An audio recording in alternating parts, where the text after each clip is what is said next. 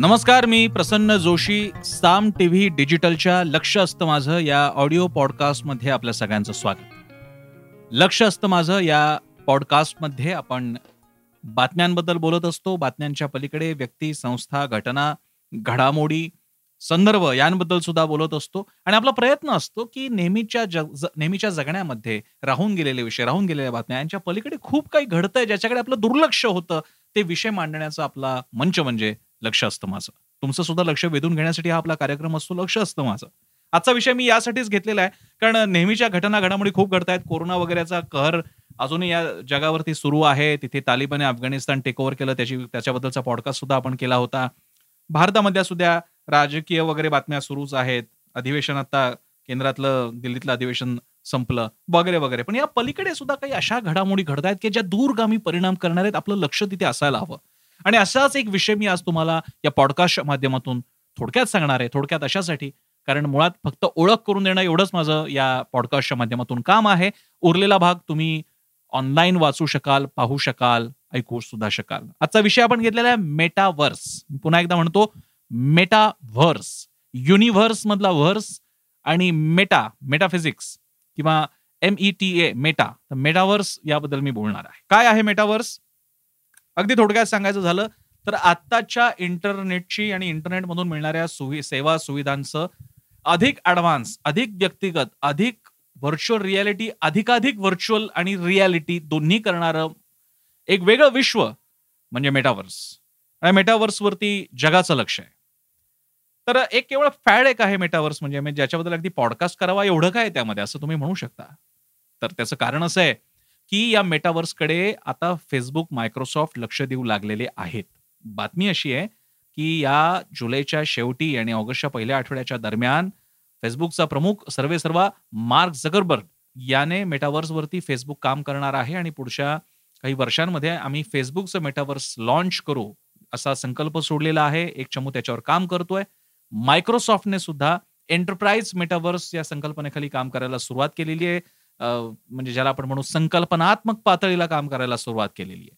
याशिवाय epic games नावाची एक मोठी कंपनी आहे. गेम्सची ती सुद्धा या मेटावर्सवरती काम करते. तर तुम्ही म्हणाला मग आम्हाला अजूनही नाही कळलं. मेटावर्सवरती काम करतायत म्हणजे काय? हे ऍप्लिकेशन आहे का? हे कुठलं सॉफ्टवेअर आहे का? कुठला सोशल मीडिया प्लॅटफॉर्म आहे का?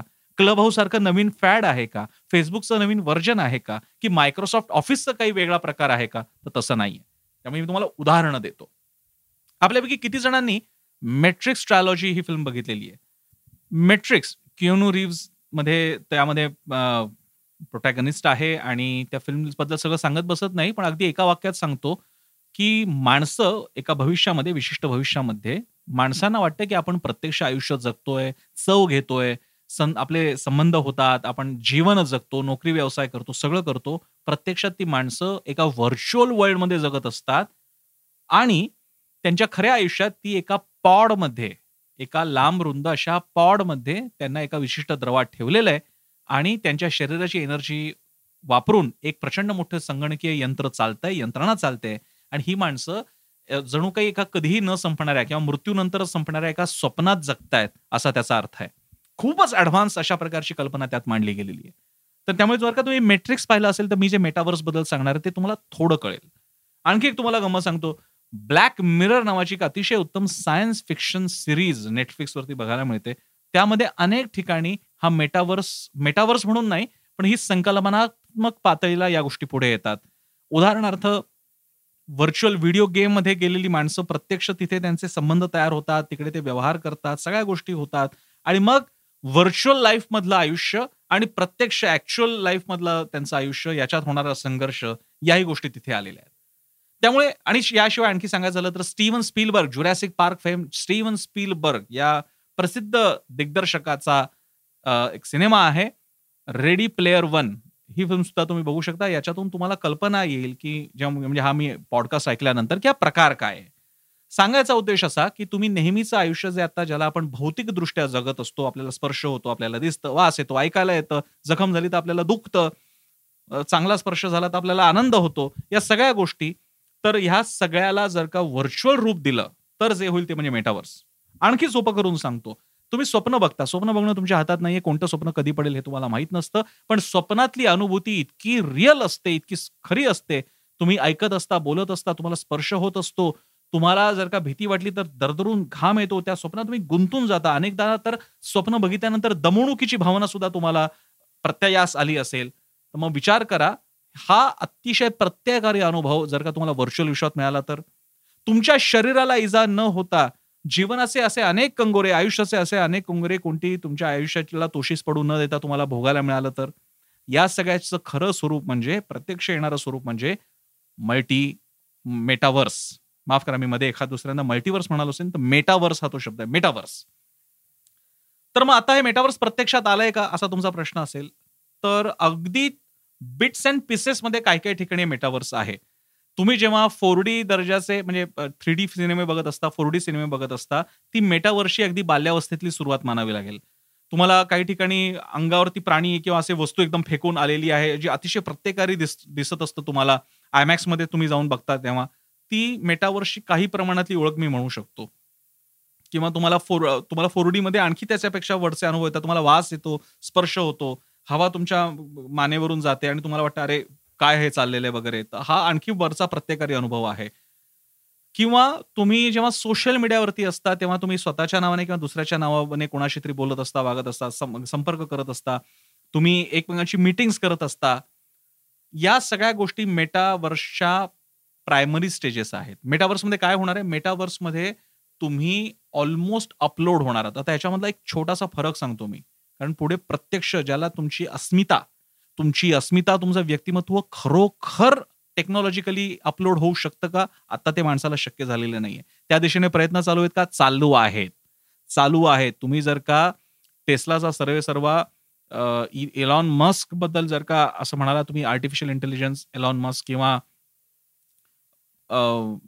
किंवा Elon Musk latest technology development research वगैरे टाकून बघितलं तर तुम्हाला तसं बघायला मिळू शकतं. तसे प्रयत्न चालू आहेत. माणसाचा स्व हा टेक्नॉलॉजिकली अपलोड करायचा सॉफ्टवेअरमध्ये आणि मग तो माणूस तिथे कसं जगेल त्याच्याबद्दलचं हे चित्रण आणि हे पुन्हा तुम्हाला ब्लॅक मिररमध्ये सुद्धा बघायला मिळेल. मी पुन्हा त्यामध्ये जात नाहीये.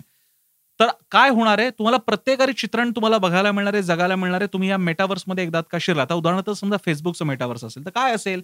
तर कदाचित एक यंत्र असेल जे तुम्हाला दिलं असेल जे तुम्हाला एखाद्या हेल्मेट सारखं धारण करावं लागेल.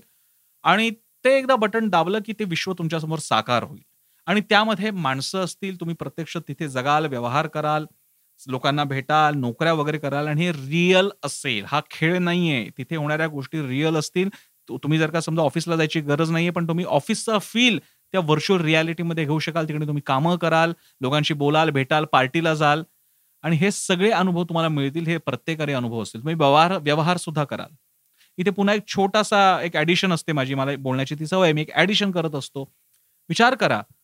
गुन्हेगारी मुक्त असं एक व्हर्च्युअल जग कारण गुन्हेगारी करण्यासाठी त्या लागणाऱ्या माणसांना ज्या काही माणसांच्या प्रेरणा असतात कदाचित लैंगिक त्यांच्यावरचे दबाव असतात आणि त्यातून होणाऱ्या लैंगिक अत्याचारासारख्या घटना असतात.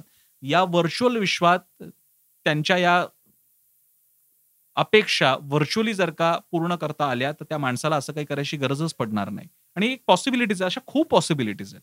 तुम्हाला नोकरीला जायची गरज पडणार नाही ह्या सगळ्या ट्रॅफिक मधून जा त्याच्यातून दोन दोन तासाच्या प्रवासाने ऑफिसला पोहोचा काही करायची गरज नाही कारण ऑफिस आता तुम्ही तिकडे आहात. ऑफिस तुम्ही व्हर्च्युअली आहात तिथे. तुम्ही कामं करतायत आठ तास तुम्ही तिकडे भरताय तुमचे. हे सगळं होणार आहे.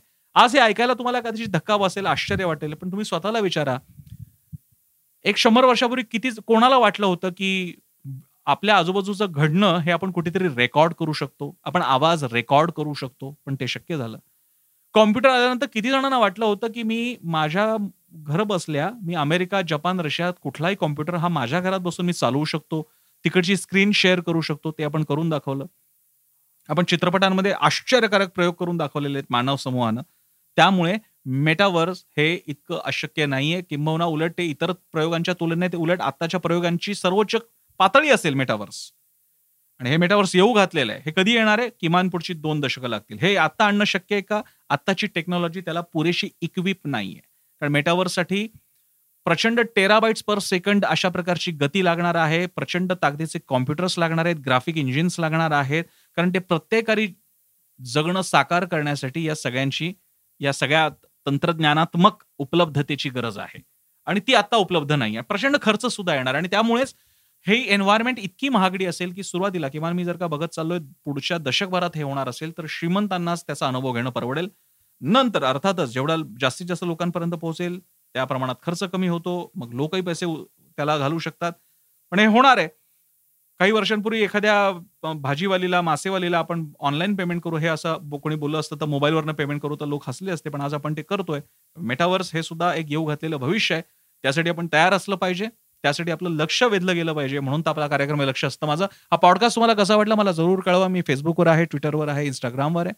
साम टीव्ही सुद्धा फेसबुक इंस्टाग्राम ट्विटर आणि युट्यूबवर आहे. युट्यूबवरती तुम्ही आम्हाला सबस्क्राईब करू शकता.